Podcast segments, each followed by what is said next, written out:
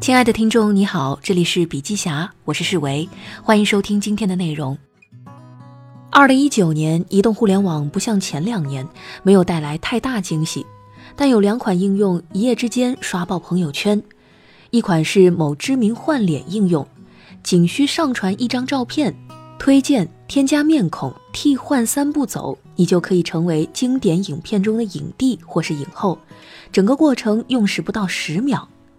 另一个是一键脱衣的 App，只需要一张照片，即可借助神经网络技术一键脱掉女性的衣服，无需任何技术支持，一键即获取。两款 App 刷爆各大社交平台后，引发了巨大的争议。首先是换脸 App，用户发现自己的照片在不知情的情况下被用在别的互联网平台上，而后很快同类 App 就陷入了侵权的纷争当中。爆火的 AI 应用迅速被下架，速成走向速朽，引人反思的主要有两点：一是企业方利用 AI 和用户数据的边界在哪里，应该如何界定，监管应该如何明令禁止；二是企业方应该担负起什么样的社会责任，而不是在灰色地带利用公众信任打擦边球。简单说，就是 AI 的边界在哪里。企业又该如何应对？第一大辩论：人工智能是扬善还是作恶？AI 究竟是扬善还是作恶？一方面，AI 造成了我们文章开头提到的隐私泄露、非法使用个人信息等等问题；与此同时，阿尔法狗事件之后，可以说人工智能完全颠覆了之前人们对 AI 的认知。像阿尔法狗那么聪明，而且可以二十四小时不间断的学习、不间断的工作，人类有可能打败它吗？科技界的各路大佬也表达了对 AI 的担忧甚至恐惧。斯蒂芬·霍金曾说：“人工智能的崛起可能是人类文明的终结。”埃隆·马斯克也说过：“人工智能是人类生存最大的威胁，研究人工智能如同在召唤魔鬼。”但事实上，现在我们每天的生活已经无法离开 AI 了。家中的小爱音箱、车中的智能导航助手、应用里的智能客服、会打电话的银行客服、国际旅行时的随身翻译，AI 已经悄悄地渗透进了我们的生活。我们还是以 AI 人脸识别为例子，人脸识别不仅方便我们的移动支付，也可以在我们提着菜篮子回小区的时候，帮我们直接刷脸开门。还可以帮助警察抓捕疑犯或者寻找失踪的小孩。人脸识别的人工智能甚至还可以用到动物上，比如猪脸识别。中国人消费了世界上最大规模的猪肉，而猪的养殖有一个很大的问题在于猪瘟。AI 养猪一定程度上能尽早的识别患病的猪，及时进行治疗或隔离，能够最大程度的减少疫病对整个养猪场的影响。不置可否，这项科技的发明不仅在于重塑商业形态，也给我们带来了诸多的便利，促进社会的进步。但是也出现了我们开头提到的隐私泄露、商业侵权的严重问题。AI 掌握在人的手中，科技是扬善还是作恶，事实上都取决于人，甚至能放大人性中黑暗或善的一面。企业在利用 AI 的时候，最终结果所呈现的向善或作恶。其实正映照出企业的技术价值观，反映出企业所相信的技术能为人带来什么。第二，AI 是人类的一面镜子。人工智能 （Artificial Intelligence） 其实本意是人造出来的智能，只能通过学习人的行为和既有的历史数据形成智能。也就是说，只要没有技术性错误，AI 最后导向的结果背后所有的因果关系都源于人类社会，最终导向他自己的理解。正因为 AI 对智能的再造，就像人类智能的模仿者，完全基于对人类既有行为形成的历史数据进行学习，所以 AI 就成为了一面镜子。让人类能够更清楚地看清自我，反思什么才是更加美好，未来世界应该用 AI 来做什么。绝对的技术带来绝对的滥用。思想家阿克顿说：“绝对权力导致绝对腐败。”放在现在，绝对的技术也会导致绝对的滥用。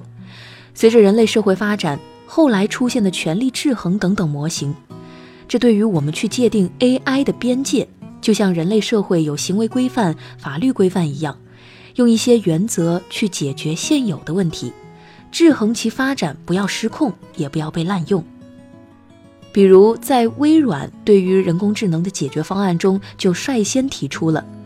在公司治理中成立道德总监、道德办公室或者道德委员会的组织部门，能够始终保持独立、长远社会的视角去观察和监督技术在整个企业中的实践。而这仅仅是一个方面，要做到这些，我们需要行业头部企业站出来，率先进行反思，全面树立标准，建立 AI 技术的行动指南。第三，我们需要什么样的未来世界？数字化的时代，你的每次点击也是一次选择，是对你希望的未来世界的一次投票。那么，在数字时代，应该是怎样的数字规则？公平正义是基础，隐私是关乎个人安全的基石，权力透明和问责可以规范企业的责任义务，最终才能带来信任、包容等等。每个人、每家企业或许都能给出自己如何担当的答案。在微软提出的方法论框架中，包含了六个关键词：公平、可靠和安全、隐私和保障、包容、透明、问责。公平对偏见，人非圣贤，人类无法做到百分之百无偏见，很多时候甚至不是有意为之。所以，喂养给机器的数据难免也带有偏见。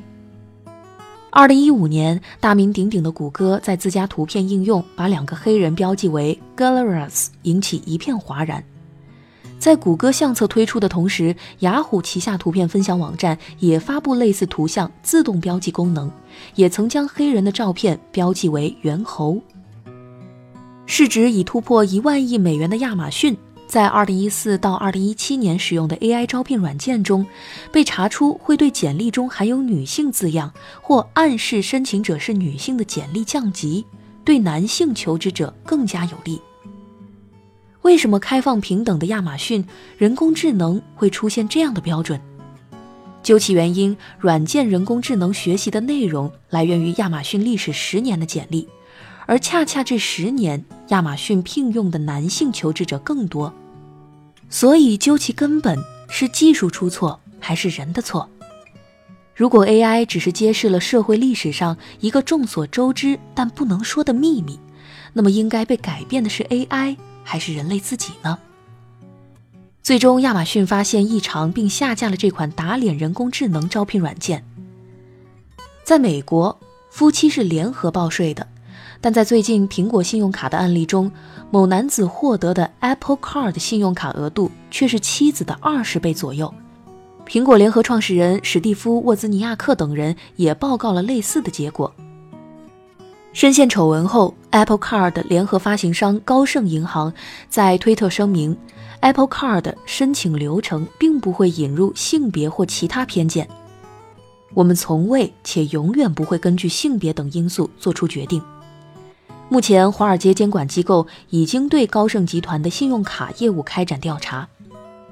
这就是首先要引入公平原则的原因。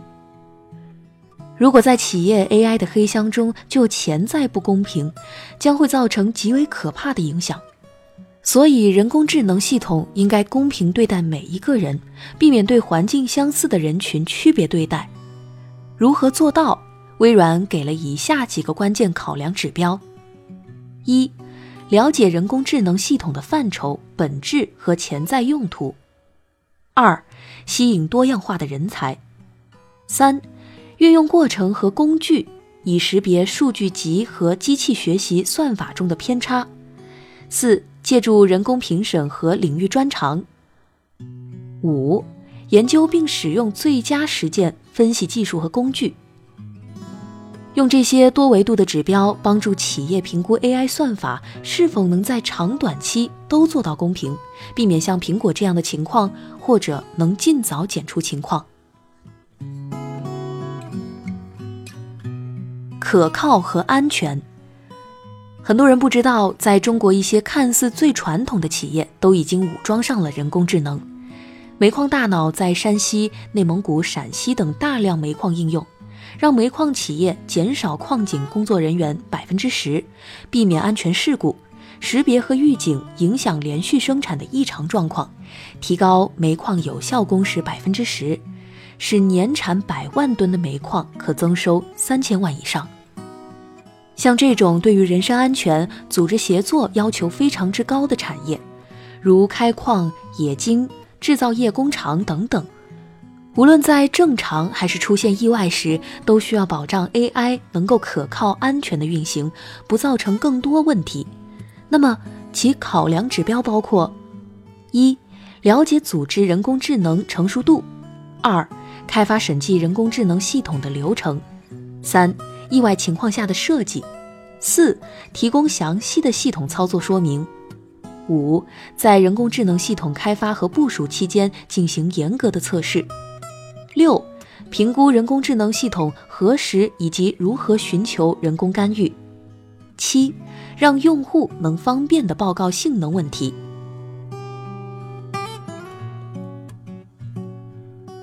隐私和安全。你有没有这种经历？在一些应用中搜索鞋子之后，各种网站就给你推送鞋子的广告。当在 B 家咖啡线上购买后，就收到了 A 家咖啡的打折券。当 AI 渗透入每个人日常生活方方面面的时代，我们要怎么保护自己的隐私？企业又应该做什么来获取大众的信任？微软提出的考量框架如下：一。遵守相关的数据保护、隐私和透明度法律。二、设计的人工智能系统需要去识别化，同时能维持个人资料的完整性。三、保护人工智能系统免受恶意攻击。四、设计人工智能系统时，给予客户适当的控制权。五、进行安全和隐私审查。隐私安全的保护不能只依靠企业的自觉，市场监管主体已经在行动。我们常常看到某些知名 App 因私自收集用户个人信息而被工信部点名整改，否则将被下架。一些巨头也已经在行动了。二零一九年，因美国质疑其信息安全的华为就发布了 AI 的安全和隐私保护白皮书。介绍华为对 AI 安全和隐私问题和解决方案的思考与实践，并提出了 AI 安全与隐私保护治理责任共担模型。在大数据时代，信息就是资产，企业、用户、政府都是利益相关方，一方进一寸，就意味着另一方必须退一寸，一切都是博弈的结果。不要忘了自己手中的一票。包容。根据世界残疾报告指出，全球残障人士已经超过十亿人次，占全球总人口的百分之十五。在中国，平均每十五分钟里就有一名残障人士。对于全球十亿残障人士而言，人工智能技术意味着什么？游戏规则的改变，譬如从实时语音到文本转录。视觉识别服务和预测文本功能等智能解决方案，已经在为那些具有听觉、视觉和其他障碍的人们提供着支持。AI 对于人体的补充延伸，也在创造过去所谓的奇迹。但与此同时，在电影中常常出现的赛博格之所以会带来恐慌，就是技术狂飙突进，没有从社会、伦理、法律等方面去进行探讨和限定。所以，对于这类医疗器械、辅助器械等等人工智能公司，应该做到什么？一、遵守有关无障碍和包容性的法律；二、考虑常用的易访问性标准；三、使用包容性设计工具包；四、让残疾人也参与测试你的人工智能系统。透明。人们往往并非恐惧科技本身，而是恐惧科技带来的未知。就像飞机上的黑匣子，不打开它就找不到发生空难的真实原因。AI 企业要做到透明，至少需要让人们有权利知道人工智能系统是如何做出决策的，尤其是当这些决策影响到了生活，有权利知道 App 是否在监视自己的每次点击和行为，会用 AI 模型对自己的搜索记录生成用户画像，并向你推送定制化的广告。数据权限的明确定义，决策流程的透明，输出结果的解释，做到这些。用户才可能信任 AI，从而信任企业。问责：当技术快速发展，最让人恐惧的是失控。所以，使用 AI 技术的权责和义务，不仅需要依赖企业自觉自发的行为，也需要整个产业界的共识、媒体、公众和政府的介入，推动其发展。人们在近现代社会经济不断发展的过程当中，我们发现人类一直在处理短期利益与长期利益、经济发展与社会责任，寻求这些矛盾之间的平衡。于是，企业延伸出 CSR、ESG 行为的披露，企业应该担负起的责任也得到大众、媒体、投资人、股东的关注和监督。现在也需要让阳光照进来。照进这些可能让人生畏、让人看不懂的科技企业，听不到任何不同声音的科技发展，才真正让人恐慌。第四，人机共生时代，企业的责任。二零二零年已经来临，但世界上并没有发生那些科幻电影中出现的可怕画面。比如《终结者》中强大的令人发指的机器人，要把人类赶尽杀绝；又或者《银翼杀手》中人类要消灭机器人，反而 AI 更多的在居家时帮人开灯、放音乐，开车时导航换目的地的小助手，变成人的手、眼睛和大脑的延伸。AI 可以成为一面镜子，来帮助人看清技术的发展。AI 是不是可以帮助我们更好的修正自己，更好的想清楚我们需要什么样的企业，什么样的未来世界？我们希望未来的人类，我们自己的孩子会活成什么样？以上的问题实际上贯穿了我们全文的讨论，同时也贯穿着微软打造的 AI 商学院一系列免费在线课程。从案例研究、专家讲座视频以及专业见解，给繁忙的 CEO、创业者、高管和工程师们一个成熟的框架，利用碎片时间去了解，与自己公司面临的实际问题结合。未来以来，微软 AI 商学院正是从 AI 行业拓荒者专业经验的角度，给予企业高层一些顶层设计的见解。最终，AI 向善就是人的向善，是企业的向善。只有企业考虑清楚了自己的技术价值观，才能在追求高效、高速发展的路上，不丢失人之为人那些美好的东西。乔布斯说：“Stay hungry, stay foolish”，成为很多年轻人的座右铭。但在面临拓展人类边界的前沿科技时，我们也要 stay critical, stay rational。感谢您收听今天的内容。我们明天再见。